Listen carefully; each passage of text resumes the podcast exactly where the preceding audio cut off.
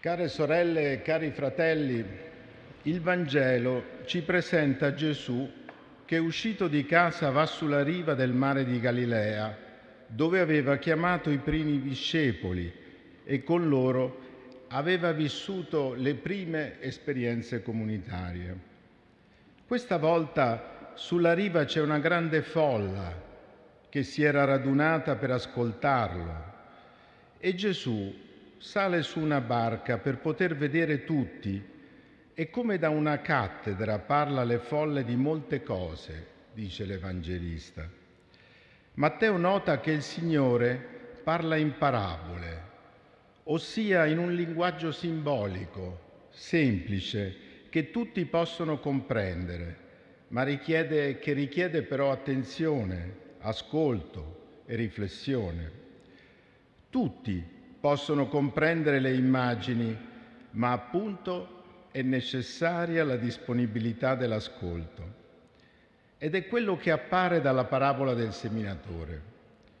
Tante volte l'abbiamo ascoltata anche noi e come ogni parabola è ricca di significati. Oggi, in un mondo lacerato da conflitti, la parabola del seminatore è come un invito pressante per una semina generosa del Vangelo, ovunque. È evidente che il seminatore non è uno qualsiasi, ma è Gesù, il quale semina a larghe bracciate il seme e lo getta ovunque, anche nei terreni che sembrano più una strada, un ammasso di pietre, piuttosto che una terra disponibile. Eppure, anche là, proprio in quei deserti di vita o dove la terra si confonde con le pietre, anche lì il seminatore getta la semente sperando che il seme attecchisca e porti frutto. Sorelle e fratelli, il terreno è il cuore degli uomini, anche il nostro cuore, e le diversità del terreno, il testo ne enumera quattro, non dividono i cuori in modo fisso.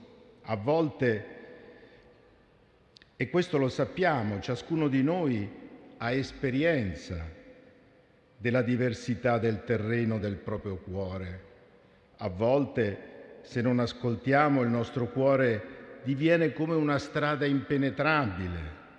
Se ci lasciamo prendere dalle preoccupazioni per noi stessi, i rovi e le spine soffocano anche la parola.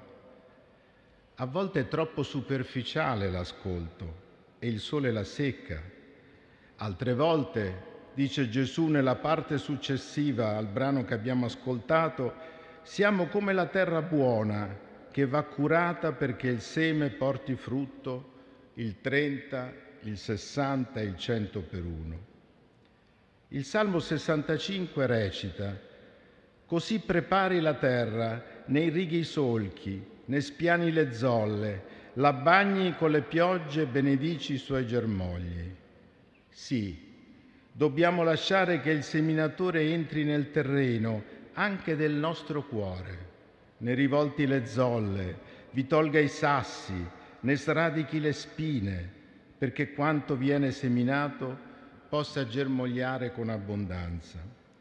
Ed è la grazia che viviamo in questa basilica, la semina quotidiana, senza sosta, anche in questo tempo, la semina della parola di Dio che avviene ogni sera nella preghiera della comunità, è una semina generosa.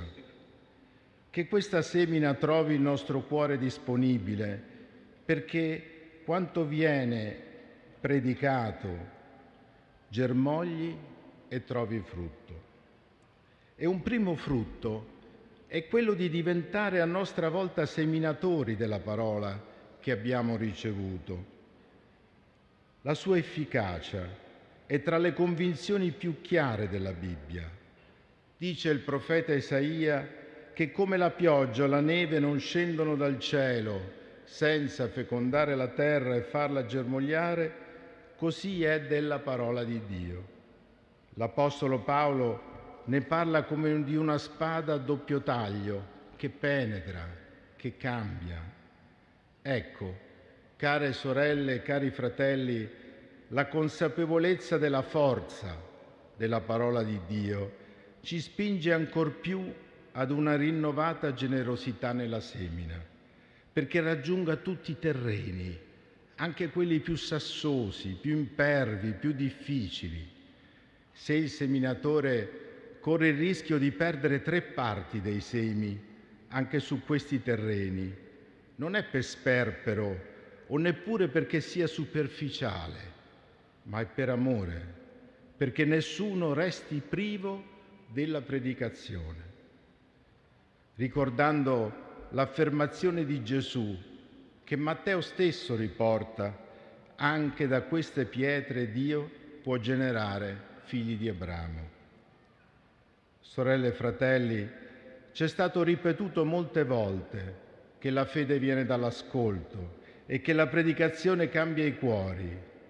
Ecco il richiamo di questa pagina evangelica perché noi poniamo più attenzione, più generosità nell'accogliere e nel predicare la parola di Dio. Forse non a caso l'Evangelista fa seguire a questa parabola quella della zizzania. Mentre tutti dormivano, il nemico di Dio la seminò nel campo.